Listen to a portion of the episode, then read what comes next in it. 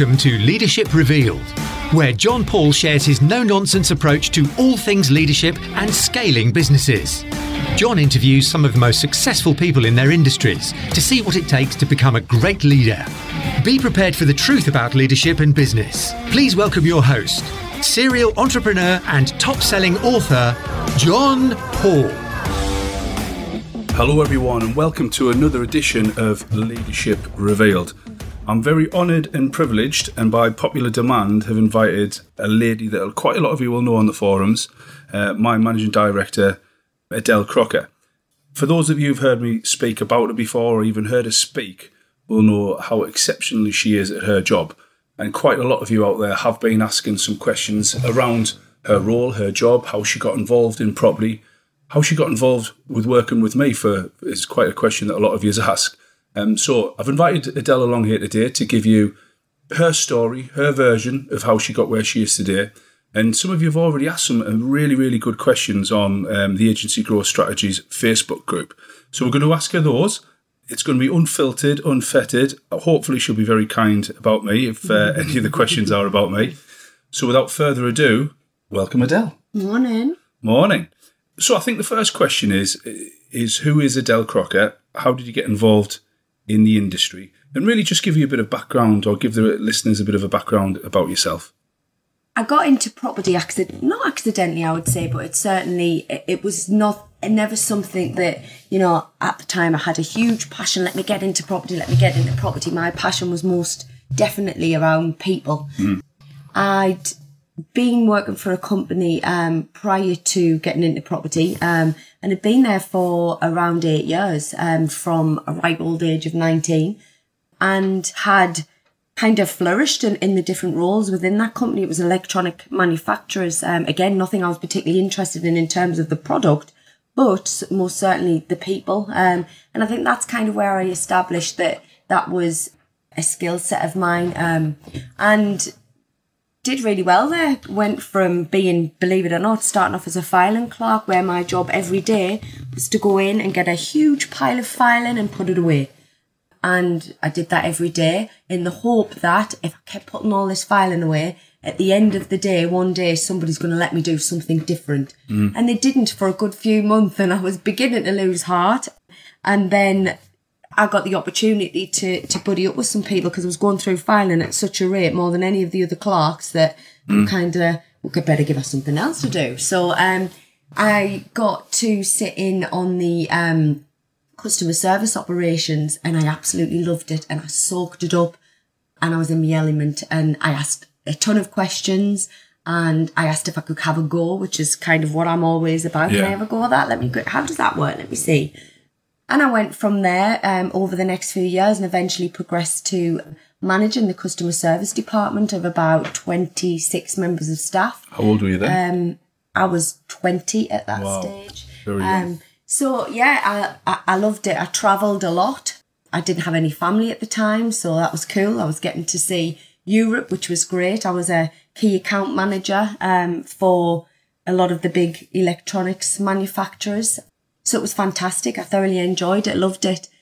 And then I had my first child, which was wonderful, but very, very difficult to work in such a high paced environment where I was required to travel away a lot. Um, the hours were long. Um, I couldn't really switch off from what I was doing. Um, but I also didn't want to give up. Um, so I battled on and tried to juggle parenting and working at that level. And then I had my son and thought this is something's got to give and it definitely couldn't be motherhood. Um, so unfortunately at that time it was career. So I took a, a certainly a sideward step and got in a job in a local estate agent. Three days a week, which was perfect, allowed me to be mum and, and spend some yeah. time with the kids, which I kind of hadn't done. I'd gone back to work when they were about two months old and had worked flat out from that stage and at this time said, okay, I'm gonna, I'm gonna actually do some mum things, um, which was fantastic and I loved it. Wouldn't change it, but found that I absolutely loved property. Um, it was something I'd always been interested in. I think all the Sarah Beeny programs were out at the time and Better Homes and you know, you'd all have a rut around the property portals and, oh, to live in a house like that and DIY SOS Yeah. and all of that stuff. So the fact that I was able to do something where I couldn't really get excited about capacitors and resistors, strangely enough, when I worked in electronics. Really? But yeah, strangely enough. Um, but I could about property. So what was nice was I'd found a passion in a product in an industry which I hadn't had before. It was all around the people. And I enjoyed it. You know, I worked as a sales negotiator. It was in the boom. So it was very fast paced, which was great. The days absolutely flew over and I enjoyed it. And then we had the crash and the company that I worked for at the time made half of the staff redundant. And unfortunately, one of those people was myself. I'd never been in that position before, never been out of work for leaving school, wasn't particularly academic, but got straight into work as soon as I left school and loved it, loved work. So it was strange for me. About six weeks I was out of work. Might not sound a long time, but I found it really difficult. I was going for a lot of interviews. I, I was quite chilled initially and thought, well, I've got a lot of experience. I've got that management experience behind us, which is a really good foundation. But I've also got now property knowledge. So, you know, I'm totally, totally employable. I'm not going to worry about it. And then first interview, didn't get the job. Second interview, didn't get the job. And the feedback that I got was I was overqualified for the roles that I was going for, which I found tremendously frustrating Mm-hmm. because who is anybody to tell me I'm overqualified? Yeah, it's up to I you, can isn't it? either do that job Or you can't, yeah. or I can't. Yeah. I, I can't overdo the job. It's silly. Yeah. Um, so I think from a lot of people's perspective, and I was actually told at one interview, my advice to you is, can you dumb down your CV? If you're going for, because at the time I still wanted to be part time, I was thoroughly enthralled in being a mum, and I, I did enjoy being part time. So the roles that I was going for was very much more administrative. And what they said was take those roles or dumb them down and, you know, talk about being an administrator rather than Mm. a manager of a huge customer service department, which was quite sad actually. How can you dumb that down? How can you dumb Just down lie, success? basically. So the way that people big themselves up in the You CV, had to dumb I yeah. had to do the opposite. Mental. Um, so yeah, but um, I was eventually um, contacted by the, the estate agency that I'd worked for to say, listen, there's nothing happening on sales, but we really want you on board. And what we're really wanting to do now is our um, push our letting side of the business. So we want to bring you on board for that. Yes, absolutely. Um, so I joined what was Interlet at the time, and my job there was to schmooze landlords to get new business on, to make sure that the landlords that we had didn't leave us. And it was very much a people focused role. Again, loved it. Did that for a couple of years and became slightly frustrated because the, the vision I was sold was we really want to get involved in lettings. We want to grow the business. We say that's kind of going to be the bread and butter now. And, you know, if I'm honest, lettings had always for that agency been the poor relative and it wasn't going to be the poor relative anymore. And, you know, we we're going to certainly be looking to focus, concentrate on the staff, which I bought into. Sounded fantastic to me. And I quickly realised that for all that was the promise of it, their heart wasn't there. They were estate agents Yeah. and they really struggled to make that kind of leap into, into lettings and what that was about. And um, I had lots of ideas, tons of ideas. I always have, as you well know, which is painful, I understand sometimes. Um, but I had lots of ideas and I was going to the then um, business owner and saying, I've had an idea or, you know, we're struggling because this doesn't work. Let me talk to you about how I think it could work better. And I was met with great idea, but I'm not really going to do anything with it right now. Um, and lo and behold, the reason for that was because you were about to buy us. So it was your fault, basically. Yeah, I'll take the Um, blame. so you were about to buy the business, so it, which I knew nothing about, and just became frustrated that these people I was telling, you know, you can run your business better like this. We can implement this process, and it'll approve this. It, I, I couldn't understand why none of it was being listened to, but obviously it was at a point in time they were looking to sell the business. Their passion was It wasn't. out It wasn't a good handover, was it? it was a not a good point of view? handover, no. Yeah. So um, I had secured another job with another estate agent. Um, I told my then boss, I'm I'm off. I'm frustrated because I actually really like working here. I like the people. It fits me perfectly. I.e., it was about 100 yards from where I lived. Um, the hours were perfect, but I'm frustrated and I'm not getting the satisfaction. And I was told at that point, hang fire, something big's about to happen. Um, and I think you'll be sorry if you leave right now. So I gave it a couple of weeks, not even that actually. I think the following week, and the announcement was, was made that you bought the company. And it literally was. I walked in on a Friday morning and they went, here's your new boss. Exactly. It was a terrible handover. Yeah. I think it was terrible from the sense. I understand that it's sensitive, and I understand that there's, Yeah. there's got to be confidentiality. I think what was bad about it was they'd lost their interest in Yeah. property, in the business, in the staff quite some time before. So the reason it was terrible was because you've then, as a as a new business, taken over that business from your perspective. You've got to now change the Mm. Yeah. culture of the business as well as everything else. So that's why it was terrible. There was lots of demotivated staff at that point in time. So yeah, and as you'll remember, I kind of let rip. Um, and So just to give a bit of a backstory, so that was my first business I ever bought, and I'd done a lot of reading, spoke to a lot of people who'd acquired and, and bought businesses before, and they said the first thing you should do is go in and sit down with staff and just 10, 15 minutes. How are you doing? Don't worry about it. How do you think we can change things? If you were me, what would you do? Blah blah blah. It went well. Like for ten minutes talking to you know one person, fifteen, another another five, six, seven minutes talking to one of the, the younger members of staff. Went in spoke to Adele. It must have been forty five minutes, Yeah, and it wasn't a good. Fo- from my perspective, it was just you talked at me, not to me. yeah, I'd had enough at that point. Unfortunately, you Yeah. got in both barrels. I did. Um, you know what? Uh, You know, I saw it as an opportunity and thought, you know, it's it's now or never. You know, I need to tell this. I need to give this guy the benefit of the doubt and tell him what it is that's feeling about the business. And I know it wasn't an easy conversation because, you know, I'm sure you were sold a bit like I was a, a, a dream of this is what that looks like. You got um kind of a, a bit of a reality check at that point from me in that actually the business is this and the business requires this and Yeah. this is where we're going to go if we don't do these things. Um, and I think what was nice about that was you were either going to go, she's far too opinionated. um, yeah, you're off. See you later. Um, or fortunately for me and you, I guess, Yeah. in some sense, Definitely. um, we were completely aligned in terms of the business that you had set up at the time, which was was in Easington, was very much the vision that I had. Yeah. for that business that I was working in. Which was always focused around the experience of the customer. Exactly, yeah. Hence why we do the portfolio manager route rather than departmental. Exactly. And I think why it was important for me was my role was keeping landlords happy. It was getting new land landlords on board. It was making sure their property got let as quickly as possible. And then I got them back at the point that their property became vacant again. We'd struck up a fantastic relationship. I got the chocolates and the cards to say well done, but I didn't see them again. They went off to um, you know, whether it be a repairs department, an accounts department, um, a renewals department, whatever that was, they went off and I didn't see them again until their property became empty. And it was kind of, hello, Mr. Smith. Um, how's things been? Um, you happy for us to relet? And what I found was each and every time what should have been a really easy job because the initial part was fantastic.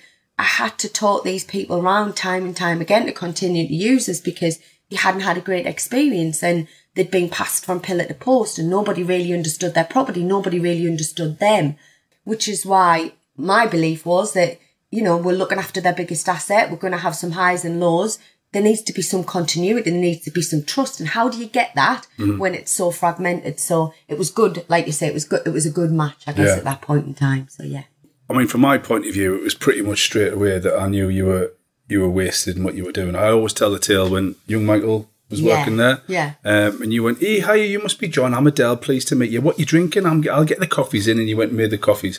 And I looked at this other this other guy that used to work for us, young Michael, and I said, "She always like that." And his example, yeah, that's just Adele.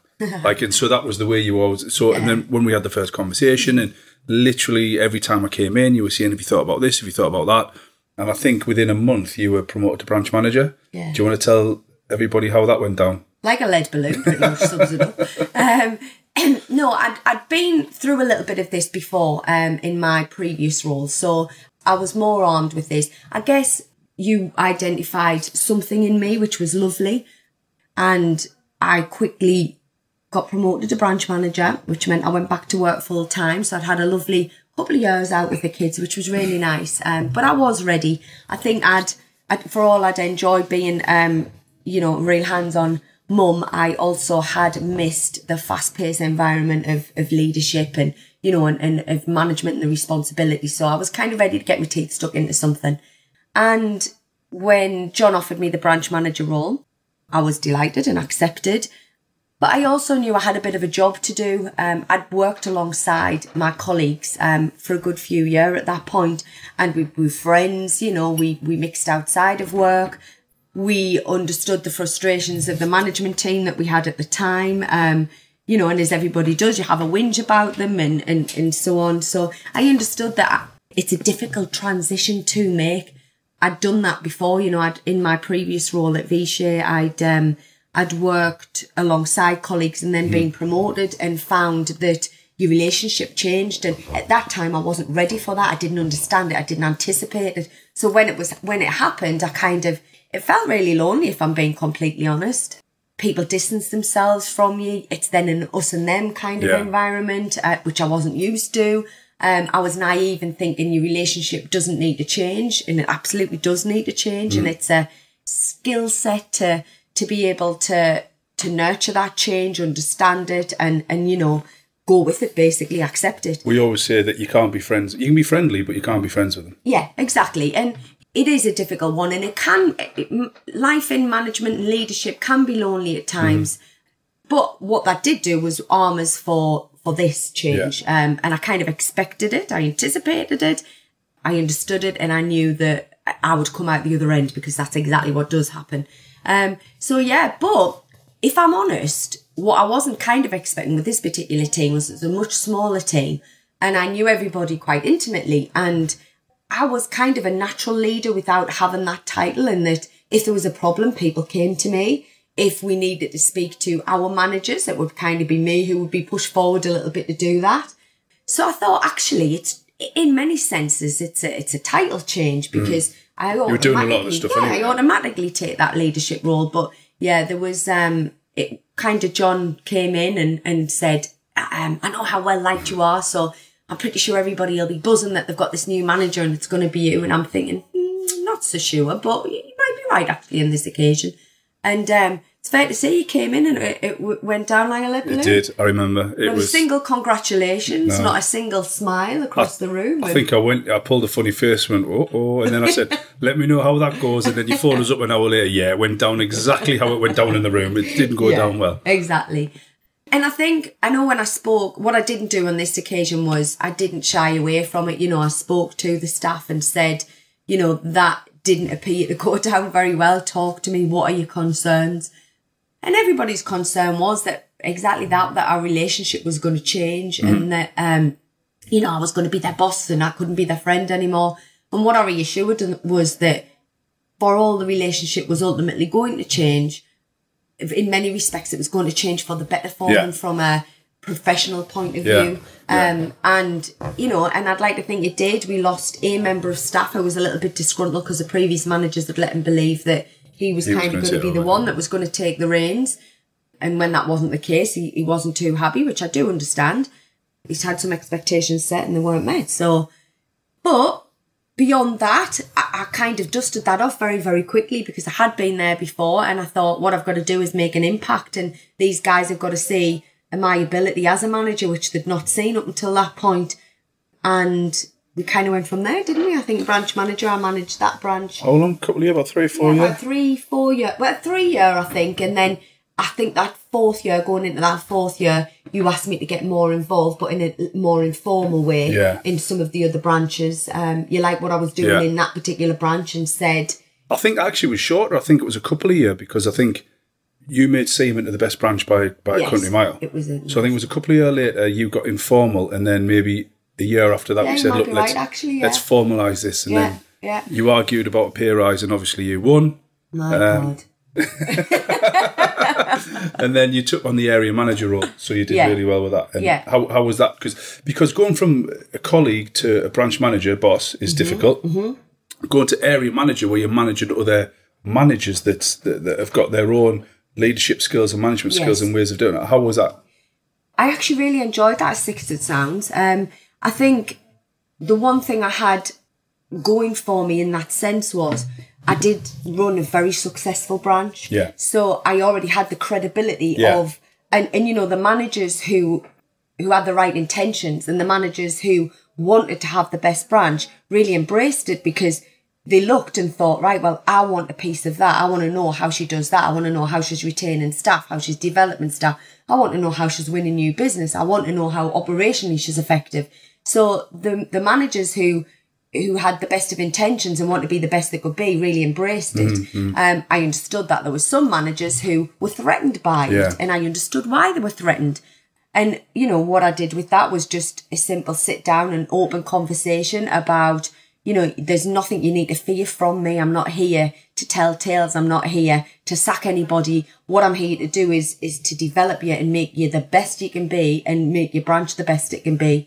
And there were some people that came along for the ride and loved Yeah. it, and there was those others that didn't. I predicted the ones that wouldn't Yeah. go along for the ride, We and I was right. we yeah. knew, didn't we? Yeah, yeah. Yeah. And I think that was the, a lot of the older ones. A lot of the older ones that that were managers because they'd been there a length of time, that had the most experience, not necessarily because they were great people persons or Not or great leaders, Yeah, but um, good taskmasters, I would say. yeah. Um, and ran a tight ship, not based on probably the best type of leadership, which is Sometimes fear. yeah, which uh, which what what I think they quickly understood about me is I don't give any credibility to that. No, it's not the way I believe anybody should lead, and they also understood that I wouldn't accept that. And I think at that point in time, some of their staff started to come to me to say, um, we've seen the way that, you know, you've run this branch and just to let you know that's not what's happening here. And I gave their managers the benefit of the doubt and said, you know, this is how your staff feel. I don't, I, you know, I want you to take the reins and you can definitely change that culture and, and you're on board with it and some were and some weren't. Hmm. Um, so yeah, and and um, more recently, you've been doing an MD role for a good mm. two, three year now, haven't you? I have. I think you know what I think. If if we're going to be completely honest, is I've grown into each role, but I think what we've both grown into the role. So mm. I think it must be very, very, very difficult to be you a lot of the time and have a business from scratch and grow it and be passionate and have involvement in absolutely everything. But you were never going to just stop at that because No, you don't stop at anything. Yeah. And so, but also to be able to catch up with yourself, if you know what I mean Yeah. by that, i.e., you're going so fast, but at the same time, you're going to need to put some people in place and you're going to need Yeah. to put some foundations. And more importantly, I'm going to need to loosen the reins a little bit. So I think the reason that I've grown organically into the roles that I have is because we've both grown into Yeah, it. You've grown into letting Absolutely. go and I've grown into taking more on. There's times that I've been ready to take more on than you've been ready to let go. And then more recently, there's probably been times where I'm going, What the oh hell?" my God, Yeah, you know, yeah. um, how Yeah, do you I take keep care up of with this? Yeah, how do. I keep up with this? So I think that it's been the right journey for both of us without that sounding corny. No, no, it's it's it's one hundred percent, and I think it's one of the most difficult things in the world when you you do you start a, a business from your mum's bedroom like I did. Mm-hmm. Um, get really involved in it, you know, go through the trials and tribulations of running a business, the good things, the bad things, and then all of a sudden you're thinking, well, where do I want to take this? Yeah. We all know we've wanted an empire. Mm-hmm. You know, we've got the ten branches, the sixty odd staff, we've got acquisitions, we've got offers agreed, rent to Speak for yourself. I'd have stopped at two branches and been quite happy. This is all on you, JP. I'm not having that. now you tell me 10 years too late um, but it, it, it is difficult to sort of let go and you can only do that one when you've got the right structuring systems two the generic people in place but Yes. three you need a leader Yeah. and you are that leader Yeah. and that doesn't come with great ease it is No, a I case of i've got to have confidence in you which i you know i always have done but more importantly it's me if, if i don't let go it's not because of the lack of confidence in you it's because i'm a douche It's the ability to let go. I get it, and I'm probably, um, as you know, we had a meeting yesterday, and um, you know, I'm, I'm, I am now replacing me. Um, Yeah. So I'm taking on an area manager, and for all you know, um, when I pitched it to you yesterday, I was pitching it with a view that I will come out of this meeting and get the go ahead to get an area manager. But at the same time, as I walked out of the room, it was kind of with a little bit of trepidation in that, oh, that's my job, Yeah. you know, and Yeah. and it can be daunting. And I think as any leader, if I'm being completely honest, we like to think that the company runs because of us and because, you Yeah. know, I, I'm the most important person Yeah. here. And to let go of the reins and invite somebody else in to, you know, I, I feel really protective over the managers that I manage. And, you know, I think I've made them who they are. and Yeah. and uh, not who they are. That's totally egotistical. No, no, but I know what but you mean. You are respects, massively important. Yeah. You're, you you have trained and developed them to be who they are, and Yeah, from a and managerial point of view, nurtured them and so on, and they feel like yours. And to now pass them on to somebody else, I'm not going to lie. I'm loving the fact that I'm going to get some time back to start moving into that MD role yeah. um, and look after a lot more of the visionary stuff rather than just the operational side of things.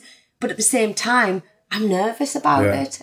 So I get it. I do understand. Um, I think that we've been lucky in many senses to have one another, and I think we've both grown so much, but grown together, which Mm. Absolutely, been good. at the same time. Yeah. So I, I do like I am very much like a, vision strategy, do it and then work out the consequences afterwards. And You're I very just run behind you picking up all the pieces. yeah, picking up the shit. As people say. Everybody says that, but it works well together because Yes. you, you need you need to have like a, a. And I always say we work together. We don't. You don't work for me. I, I think that's a massive, massive thing you got to say because it's long, long gone are the days where somebody rules from the top with an iron fist. Yes. that's that's long gone. That's like the 1960s and 70s. That's a really, really bad way to lead. You know, and I know there's corny phrases and cheesy phrases like other leaders create other leaders and all that jazz, but I think there's some semblance of truth in it. It- It's not necessarily that I've created you, because Christ Almighty, you know, maybe one percent, ninety nine percent is all down to you. I think it's really just given the trust, the uh, and You've the, the opportunity. Yeah, That's yeah. been the biggest thing is that you've given me the opportunity to grow. Mm. Um, you've pushed my boundaries, which I think you've you've got to. You've challenged also me. push your buttons. I think a few That times. true story. Very true story. Um, I don't know if you can can work with somebody as long as and and, and times in difficult situations. Yeah. We've been through lots of different Yeah. things where you know we've had struggling branches and we've had difficult time with members of staff and Ex business partners. ex business partners. There's been so much that you know at times you are gonna bump heads, I guess. Mm, Um, But I think that one of the biggest attributes of a leader is having the ability to allow somebody to grow and empowering them to Mm-hmm. Yeah. grow. Like empowerment for me is huge. It's not about telling somebody to do No. what to do. It's about asking them their opinion. It's about if they've got an opinion, you know, let them share it. If if they're going to trip up, let them trip up and let them learn from it. Teach them resilience. You know, there's there's so much to a leader, and in many respects, that's what you've been able to do with mm-hmm. me, which is why mm-hmm. you've gotten the best out of me. I think there's another thing as well is if your kids fall, if they're on the bike and they fall off, you don't say for the first time they fall off, you don't say, that's it, You're Fred. going on a bike You're not again." going on a bike again. I'll Yeah. ride it for you. Yeah. It's like, no, no, come on, get back on. Of course. So when you fall down, and you know, it's very, very, very rare that you you do make a mistake, but on the odd, very, very rare occasion that you do, I did um, like, and cannot remember, like in 2006, there was that one time on the Tuesday when I put two sugars in your coffee. No, that was right. I fancied it that day, so Oh, it's fine. You, you, so you haven't. Um, but in the main, it's always been that you've put it right or you've come back with a solution if anything happened. Yeah. And I think again, that's you've definitely allowed me to grow, as, as in like get Interest. yeah, get away Yeah. from things. Obviously, everyone knows I do the consultancy and the training, and then my big focus is on acquisitions and Yes. rent to home, which is incredibly exciting for us. And that is things that I really enjoy leaving the running of. Let's be honest, one of the largest agencies in the northeast of England to you. I mean, I know that sounds quite grandiose when you say it like that, but I absolutely 100% trust you. So every time that you go to hire a manager and you say, Do you want to interview them? I say, No, I'm tr- I trust your opinion. It takes a little bit to get out of those habits, though. I still, I stop myself now. I've just started. You'll notice I've just stopped cutting you in as in on Yes. as much. I've just stopped asking things like, you know, I'll often say I'm about to employ this person. I used to say, "Would you like to see them?" Yeah. I actually don't now. You I say, don't. "John, I've employed this person. This is what they're about. I'm really happy with them." And I can I can just uh, uh, you know agree with that because we employed somebody over at Hegarty's, Yeah. and I didn't even know who they were. Sorry about that. Yeah, no, it's fine, it's fine. that. She didn't. More importantly, Kaylee? she didn't know who you were. Yeah, yeah. Oh, Kirsty. Yeah, it was Kirsty. I went, well, hi, I'm John. And she just started talking as if she was nothing. I went, I am, Own the company. I own the company. oh, you're John. All right, sorry. but that's cool. I'm fine with that. I thought it was quite cute. It was Yes. funny. We had a laugh about it. But that that's it. So that you've only got a certain amount of mind space. Right? You've only got a certain amount of headspace. You can only think about a certain amount of things. Say 10 things. And if five or six of them are Castledine and Hegarty's and Gordon Lamb and Red Hot and whoever, then I, I haven't got that much time to think about the other course, stuff and grow the business. Yeah. So that trust element is is absolutely Key. critical. Absolutely. So we've got some really really good questions from the guys um, on the agency. They are they've been really really nice. To be fair, most of them are taking the piss out of me. Oh, That's good. Um, or if they're I can not- totally roll with that. We can do a 40 minute session on that, no problem. No, no. And thank you for listening. We're cutting off now. Um, so Neil has asked, "What's your biggest challenge working at Castine?" I said me, but Uh-huh. you might disagree. Um, no, you're not my biggest challenge. Second biggest challenge. Thanks. Um, I would say the rate, the pace. I think it's difficult sometimes to keep up with the pace. John goes 100 mile an hour and has what I call business ADHD. I don't know whether or not he has the other form of it, but he definitely, he, he never sits still. And he's a, a very big visionary and a starter of things. And my job, as I see it, is to keep up, is to rein them in. back, yeah, yeah, is to rein them in and is to put the foundations behind the things that he rolls out. I don't think necessarily my way is the right way, and that I think if, if I ran business, I'd possibly have two branches max. They might be absolutely fantastic, but that's all they'd ever be. John will undoubtedly be successful. I've never met a more driven man in all my life, but that does come with Challenges, yeah. with challenges, and I think the biggest challenge is keeping up. I Mm, think is mm-hmm. is the fairest thing to say, and fortunately, you are getting better at trusting when I say. That needs to go That's on enough, John. a little bit. That's Stop enough it. right now. Next six months, please I don't rolled, do some, anything I rolled something out last year, and it was an absolute mitigated disaster on my own. It was a bit. I won't say it because it was a bit of prop tech, and it was an absolute disaster because I didn't get you involved. I think. Yeah, you were to do with hungry to get. I think some. You were really into the software at the time, and you were hungry to do certain things. And I said, "Well, hang fire, because I'm not sure." And you went, "No, no, no, I'll take the reins with this one." And okay, Absolutely fucked Um, up. but uh, you know uh, that that is because you do go 100 mile an hour. Um, Yeah. And I would say, if I'm being completely honest, one of the things is John is the biggest challenge. Um, but it is just there you go, exactly Neil. Straight from the horse's mouth. I told you she'd say that. I tried to do it so delicately. I think I was very diplomatic there, wasn't I? No, not at all, really. good, good. So, so that's it. So it's the pace slash John. Yeah. is the biggest challenge. Yeah, I- and keeping up with that. Yeah. What do you, Tina said, um, hi Tina, what is the most essential aspect of your role? Hmm. Good question. People. Um, Yeah, I agree. people is the most essential aspect of my role. I think property is a really difficult industry in- to be in, particularly at the moment, to keep people motivated. I manage managers at the moment, so, you know, I have seven managers and they are super important in managing their teams. They might have four or five members of staff that work for them, six, seven in some cases if I lose a manager, if I've got a poor manager, if I've got a demotivated manager, I- then will manage 15 members of staff because what you'll find is I'll mm. need to pick up the pieces with their staff. So, as far as I'm concerned, people are the biggest challenge and the most important aspect for me to be able to manage. Yeah. If I've got good people, my job is so much easier. Yeah. Everybody's job. John's job's become easier. He- you know, his his business has become easier to run because I'd like to think he's found the right person in me to be Yeah. able to do that. Do I sometimes need a bit of a pep talk and say, don't be too overwhelmed, Adele, you know, or take a break, or yes, I'll need that every now and again. But fundamentally, I'll keep going and he understands that, you know, whatever I'm going to do, he trusts that I'm going to do it for the right reasons. Hmm. Sometimes you phone us up and you just need five minutes rant, Yeah. and I'll listen, and then you'll say, "Thanks, John. Right, I'm good now," Yeah. and you'll just leave. And I'm thinking they're going, "What? I didn't even. I just said hello and goodbye, and that was Yeah, it." because I think the difficulty is as well as with any leader. I talked about it earlier, and it can be a lonely little world because I might be completely frustrated. I can't really talk to my managers about that. I mm-hmm. am the leader. Mm-hmm. You know, they need to be motivated by me. Yes, of course, I can talk to them the struggles about the industry, and I can talk to them the struggles about. You know, managing difficult staff. I can't really talk to them about other individuals mm. because that's their peers. I can't do that.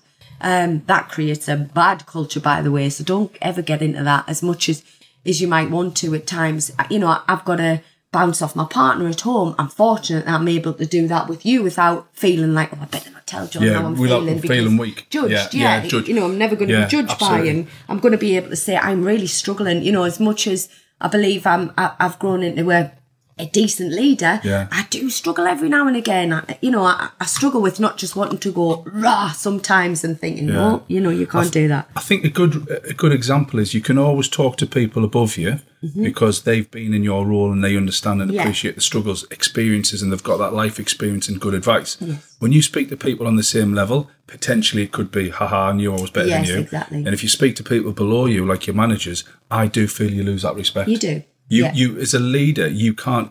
You know, if if you look back at you know the, the Second World War and all the leaders of the generals or the greatest politicians of our time, or you know Sir Clive Woodward for rugby or Martin Johnson, they become strong. They don't show weakness. It's a lack of strength. So Mm-hmm. it's I think people's perception, It is is, isn't it? It's yeah. super important. And, It is. You know, as, as a leader, people's perception of you is super important also. And I do motivate managers by talking to them about my challenges, but as a after event. So, you know, I'll give them, I'll say when I was a manager, I really struggled with confrontation. I mm-hmm. really struggled with difficult conversations. And I have managers who look at me and I tell the managers that are struggling with exactly the same thing, that story. And they look at us and go, no. And I say, yeah, absolutely. Mm-hmm. And I said, I still don't enjoy it now. I just accept it and I don't shy away from it. That's the biggest difference. I probably tackle those difficult conversations quicker than any of the others. A, because I know that I don't like it and I, I don't want to spoil my day by hmm. dreading it. So I'll do it first and get it out of the way. But that can give people the perception that actually I'm completely comfortable with it and that, you know, I, I don't enjoy it, but you know, I'm, I'm certainly not, not fearful of it at all. But I tell them the story about that because they need to understand that it's okay. It's Yeah. okay to struggle with something yeah, and it's it's okay providing that you acknowledge it you accept it and you change it that's the biggest thing you know if Yeah. you come to us in a year's time after not having any difficult conversations seeing staff come and go or worse still staying and running amok then you know we're going to have a difficult conversation however if i can see you growing and developing and having that initial conversation and although you might not be brilliant at it you did it but if all you can get out of it is i did it Mm-hmm. Yeah. great there's a win that's something you didn't do yesterday that Yeah. you've done today. If the next day, sorry, the next review that you do and you have a difficult conversation, you've reflected on that first one and go, I wished I'd done this and you implement it. Fantastic. That's all I'm going to look for as growth. yeah. Um, what Tony asks, and I think it's a really, really good question. And, and by the way, guys, I've told Adele everything is not hold anything back, whatever she feels. What has been your biggest failure in Castledene, and how did you overcome it? Ooh. I think, if I'm going to be completely honest, I'm going to look at me for this one, my biggest failure. And I would say in the very, very early days when I was manager, first made manager, I was keen to get that office functioning well. I, realised that, you know, not everybody was delighted that I was made their manager and I was keen to reassure them that, you know, nothing's going to really change and a lot will change. It'll be a positive change because I'm going to be here to support you and I'm, and I think probably one of the biggest mistakes that I made initially was that I tried to be just Mrs. Positive basically. I thought I'll what I'll do is I'll lead by example. I'll show them everything that I do and how hard I work and I'll stay the longest and I'll work the hardest and when they've got a problem I'll resolve it for them and what that'll do is they'll gain respect for us, they'll work really hard for us. And remember I took on a branch that had not a great culture at that time. Everybody had been allowed to Yeah. rest on their laurels for too long. Um, everybody had lost a bit of passion, a bit of focus.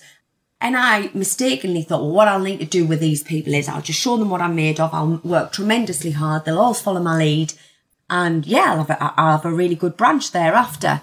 And what I realised is that that culture had set in so much so that it required a different kind of management. It required a bit of tough love and with people that had been my friends. And for all I was aware of it and armed with, with that challenge, I think I approached it wrong initially. Um, so I, I ended up where I was working hard for everybody else and the branch ran effectively because I was running myself into the ground. Hmm. And if they had a problem, I You would, sorted. I sorted it. Yeah, I Yeah. remember. and I was fearful of having those difficult conversations initially because I thought, well, I want to keep these staff and I've got a lot to prove to John. He's put a lot of faith in me and, you know, I, I want to make sure he can see that everybody likes us and everybody respects us.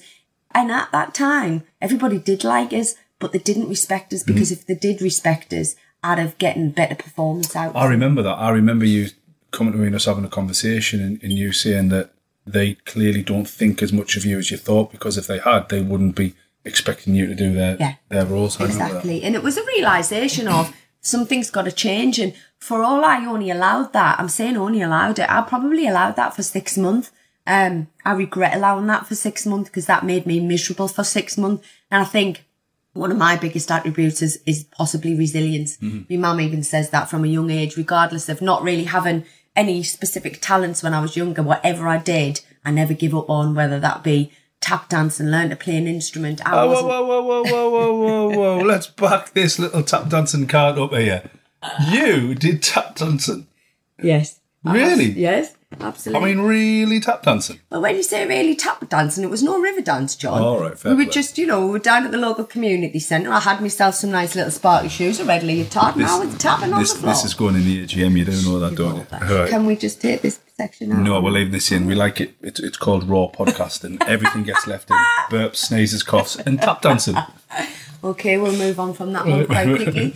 Um, but whatever I did, I always threw myself into it. Um, Even your speaking, like when Yeah. you, you, you weren't very confident speaking, but you started off with a couple of local um, property networking events, Yeah. and then when we started to doing the management motivation boot camps, and then we're doing the agency roadmap ones next year. Yeah. And you absolutely hate it to start off with, but you've done two big talks, Yes. two two day talks. yeah, First one, I didn't realise how nervous and scared you were. I hated it. I'm going to yeah. tell everyone now, although everybody said, which is fantastic, is that you didn't appear to be nervous and you wouldn't know. I didn't sleep. I vomited beforehand. Really? Oh yeah, I was sat up at four o'clock in the morning and the words wouldn't come out. Even just what my opening was going to be wouldn't come mm. out. And the difficult thing is, I didn't want to tell you mm, because mm. I didn't want to worry you because I thought he's put all this faith into me doing this really good speaking event. And if I tell him how I feel, he's probably gonna have heart failure. think, My God, what have I done here? Um, you obviously had more faith in me Yeah. than I had in me. But I'm not gonna lie, it was the longest two days of my life. I cried after I'd finished it when I got home. Jeez Louise. I think purely because the adrenaline. Yeah, I've never yeah. felt like uh, you'll have felt this doing sports and stuff. I've never really felt that level of adrenaline going into anything. And I know when I spoke to um, my partner when I got home and had a few tears and he said, was, was it that bad? And I said, actually, it was that good. It was fantastic in many respects, but I feel completely exhausted. I feel yeah. drained. I feel emotional. And he said, you're feeling what?" he's a, a, a Thai Thai boxing. boxing coach, you're feeling what many fighters feel before they go into the ring. And he said, it's completely normal. And for all, and I said, I know, but I haven't gone into a ring to fight somebody. And he said, but for people who are fearful of that type of environment, who are not natural public speakers, it's as bad as. And I know he said he's not a speaker at all and he would be absolutely horrified. He said, I'd rather get into a ring any day of the week than I would go and do what you've I was gone just, and done. yeah, because I, I mean, I've known Stephen for Adele's partner for well over 20 years. He used to work for my dad when he was a 16, 17 year old. I'm a year or two older than him. So I've known Stephen, got him for well over 20 years. Um, and I was talking about this, and he said that it's his worst nightmare. He would, like It was said, get in the ring. So the majority of people said, yeah, I couldn't get in the ring and punch anybody, but I'd rather, or be punched, but I'd rather go on stage. Yeah. It doesn't matter what it is. It's just something that is so out far, far out your comfort zone. The adrenaline dump just absolutely just wastes you. Yeah. You're, you're knackered. Yeah, it did, and it, I wasn't expecting it. I think that was the thing. I was not expecting it, but like anything, I knew I needed to do it because I knew I needed to do it for me, and I knew it was gonna. Even if I hated it at the point, I never wanted to do it again, and actually, I didn't get any kudos off the back of it. In that, actually, you know, it was a bit of a flop. I would take something from the fact that I'd done it mm. and I'd learned something from it was the, the biggest thing for me. But when I hated it as much as I did, I knew I had to do it again because I knew that the next time shouldn't be as bad as the first time. And I ordered it myself to give it another go.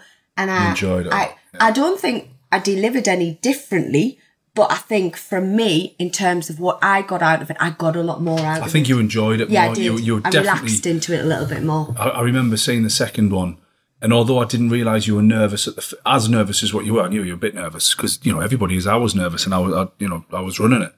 But the, the second time, when I was looking back at how you were the first time, I could take it totally different. Yeah. I think you actually even uh, had a couple of drinks on the second night and you enjoyed yourself and you're having a laugh. Yeah, I literally went to bed immediately Yeah. on the night time, had Yeah, a cup of coffee, yeah, and just thought I need to sleep because I'll be awake at three. Yeah. Um, but the other thing is, what you don't take into account is I'm always very humbled. Yeah. I don't. I know when you talk to us about when you've just said there about you are now managing a, you know, one of the biggest estate agents. I never sit and reflect on things like that. I partially don't do it because it Mm. Yeah. sometimes overwhelms us.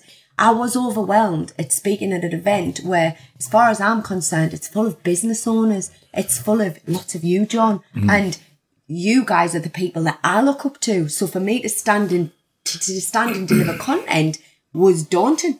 Yeah, I think that's really humbling, but I'll be honest, you know, I don't think you realise how good you are and what you bring to everybody and some of the content. Uh, I mean, you know, the feedback I get from my masterminds and my coaching is, you know, wow, Adele's awesome, Adele's this, Adele's that.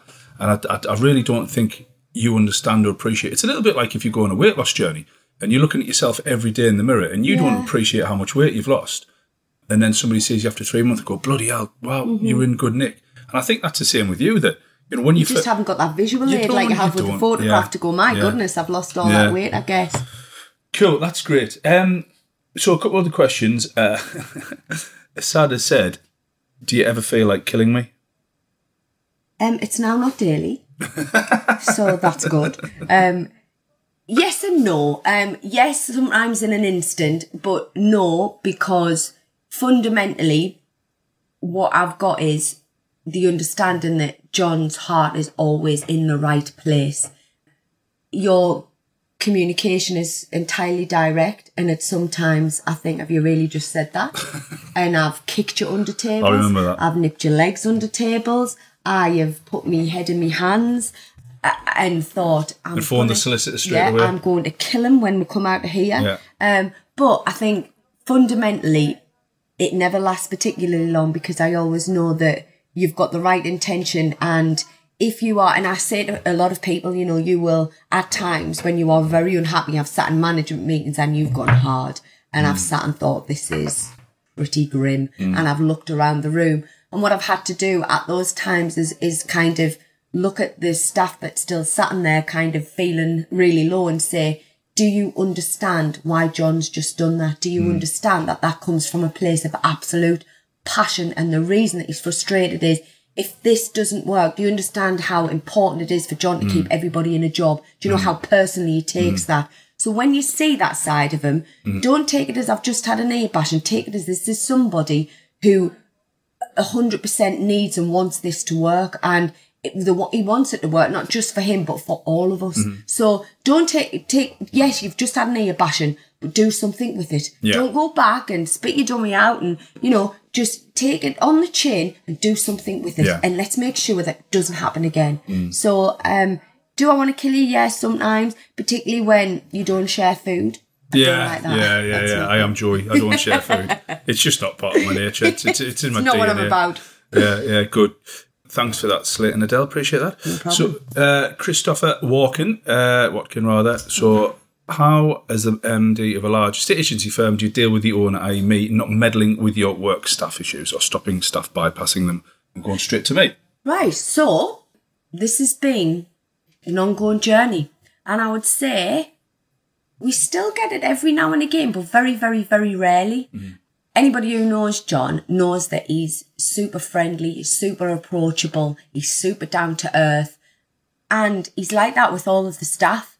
And there can be instances where, because he's very jovial with people, that they think they're on very good terms with John, and hmm. therefore, you know, from time to time, he'll ring me up and say, Dad, I've just had this manager on the phone and they're having a bit whinge about this person. And I'll go, all right, is that right? Well, actually, I'm managing that manager on performance because they're not managing that person very well. So, yep, appreciate that. But ask the manager what have they done to manage that person, given that they're their responsibility. So I would say you've come to manage yourself in that respect and that it's bitten you on the bum in the past. Yeah, absolutely. um, where you've went, okay, right, okay, I haven't I wasn't aware of that, yeah, I wasn't yeah. aware of that. And because of that, I would say you're much keener now to say to anybody, Um, have you spoken to Adele about it? One thing I've never, ever, ever done is said to that person who's had the complaint, right, well, I'll sort this. I've always said, well, have you spoke to Adele or have you spoke to your manager? No. But then I might have gone and, and, and spoke to you because I, I think it's it's wrong. It just muddies the water by me taking sides. Well, well, one, I think it's stupid to take a side of somebody without even listening to both Yeah. sides. But I do agree. I have done in the past where I've gone, I don't know, I'm making this name up so because they might be listening.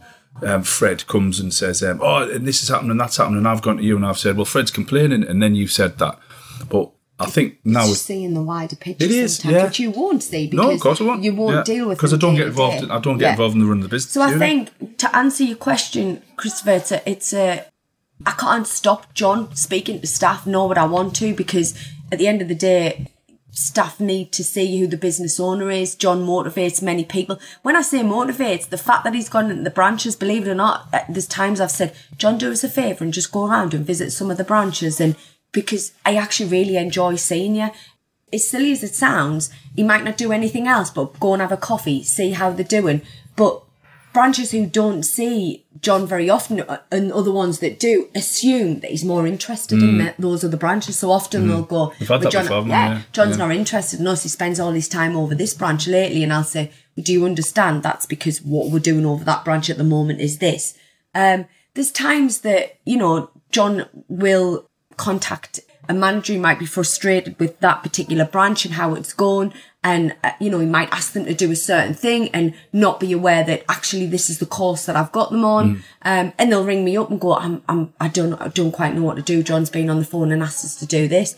And I've said, I totally get why he's asked you to do that. Um, how long will that take you? And sometimes I'll say, yeah, jump on that. Actually, it's not going to take you very long. It's important to him. I get where he's coming from. He's interested in growth. He needs you to do that task. Yeah, get stuck into it, but jump straight back onto this. And then there's other times, you know, I've rang John and said, John, do me a favour. Wind I know you're frustrated with that, with that branch, but that staff member is, is making progress and might not be at the rate that you'd like because Mm. you've got a, problem with patience. I Yes. Yeah, I haven't got any, that's the um, problem. And the speed in which, you know, you like things to Yeah. be done and the speed in which you go out, you expect everybody else to, and it's not entirely Yeah. normal. Um, but some of the times that, that we've had a conversation about something, and I've said, right, I'm phoning that person right here, right now, and you've like, no, no, no. I said, no, I need to get off my chest. Yeah. My leg goes, doesn't it? Yeah, Like his my leg goes, but I, I always say I'd like to be there. And sometimes what I'll do is it's as simple as I've got to respect the fact that he's a business owner, and if he wants to speak to any member of staff, he can.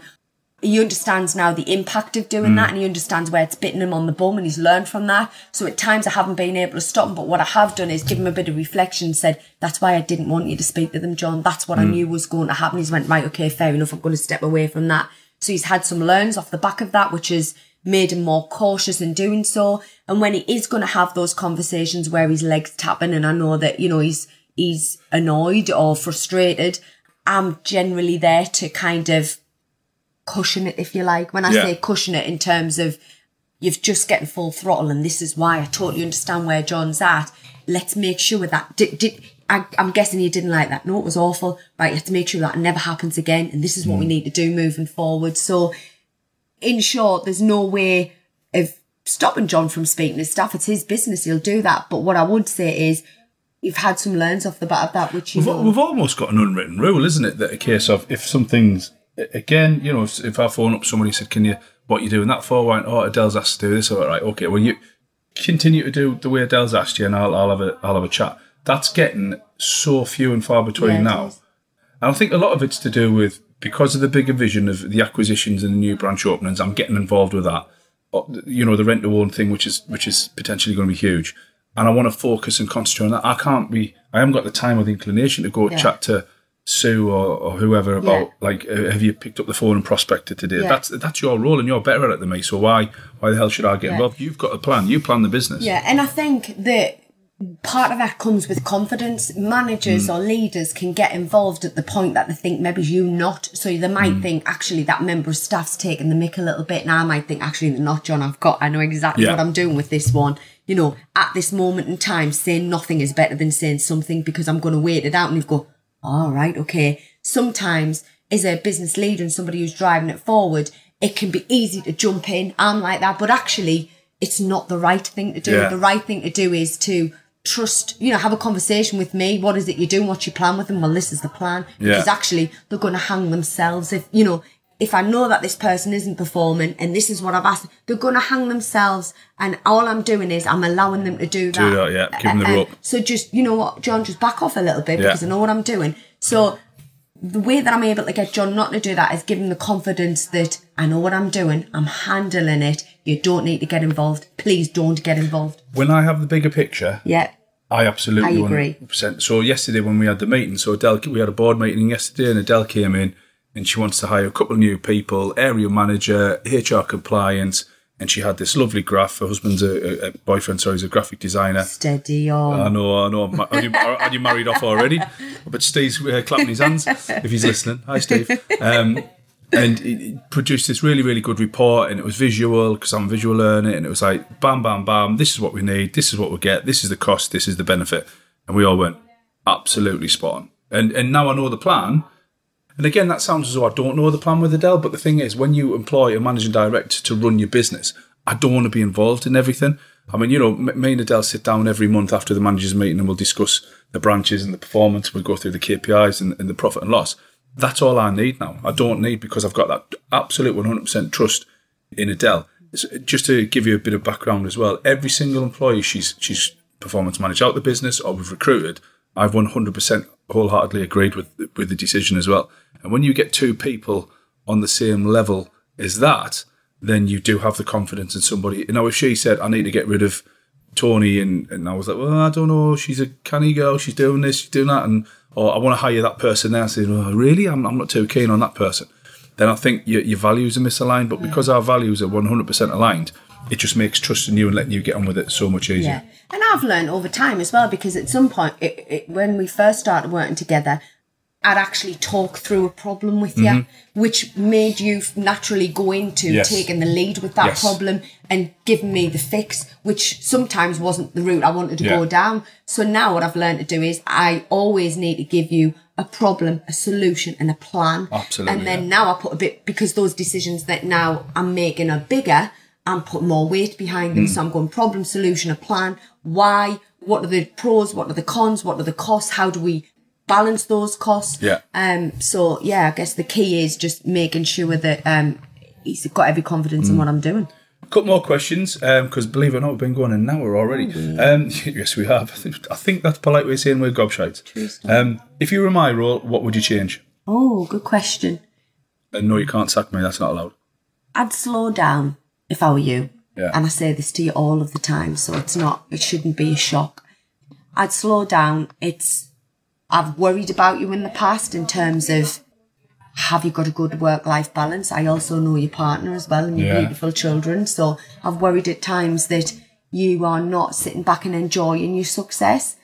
And And I've just started playing rugby again. You yeah, that's that. true. Yeah, um, and I, I, I worry that sometimes you'll go too fast. Um, Yeah. That's probably if I was going to change something, and I was in John's shoes, I'd slow down a little bit. Um, I definitely think you've made steps towards that. I think the fact that you've allowed me to grow into a, a role as MD proves that, um, which is good. I'm chuffed to bits about it. And you haven't just give us the title. I'm already starting to see because it's easy to give somebody a title. Yeah. It's easy to give somebody a title and say, "There you go, Dad. I really believe in you, my managing director." It will actually do the opposite of motivating somebody if you give them the title but you don't allow them to flourish within that role. And you are doing that. Um, although it's early days, I've started to see already that you are doing that, and um, because of that, that will allow you to sit back and enjoy things at times and it will allow you to start focusing on the area of business that you want to. So I would say an answer to your question in short is slow down a little bit. Good, good, good. Um, and what I I like this question. What are your best practices when implementing a new process in the business across a ten branch network? Say that again. What is the best? What are your best practices when implementing a new process in the business across all branches? I think I'll start you on this one.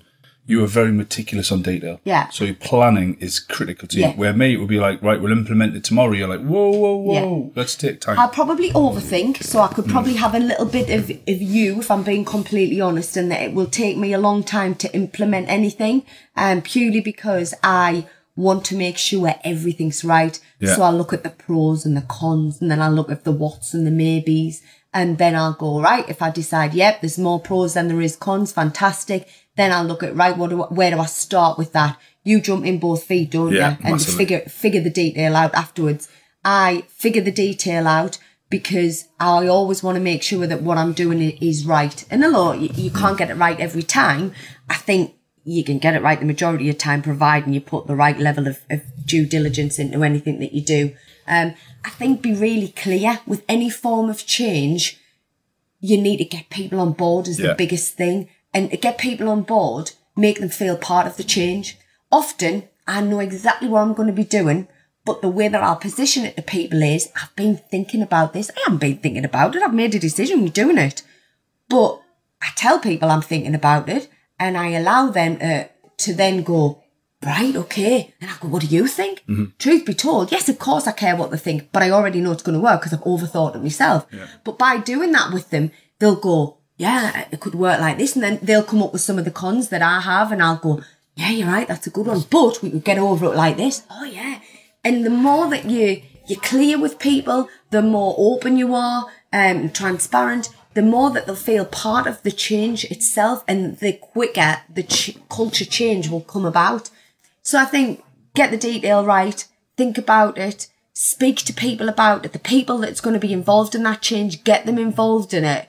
Make them part of it, not just feel part of it, actually make them part of it, and you'll get buy in. If you get buy in from the people involved in that piece of change, believe you me, our journey will be so much easier. Yeah. The worst thing about implementing change is when people are reluctant to change because your job just becomes so much harder. No, no, absolutely agree. Well, that is absolutely brilliant. I think we've been gobbing on for over an hour now, so I think that's a really, really good time to, to wrap this up. Adele, just want to say thank you so much for being honest, sometimes too honest. Appreciate that. You probably just knocked what little street cred I, cred I have down to zero. I so. didn't think I did, You think you're Right. um, so I'm just going to go off and jump off a viaduct. At least you now know I used to tap dance. Ah, I'll tell you what, that is, if for nothing else, that has been worth it. that is that has been worth it. That will be getting announced at the AGM. Yeah. Um, I, I think what you can tell from this podcast, guys, is how well me and Adele get on. Um, not only as friends, but also how our values are so aligned. You know, when she's saying I've done things wrong or I've got better at things or whatever, I'm listening and I'm agreeing to absolutely everything. And I think when you get somebody you can work with, I think that's you know you're so lucky and it really takes your business to the next level. So with that being said, that's a really good time to end. So I just want to say thanks everybody for listening, and we'll see you next time on Leadership Revealed.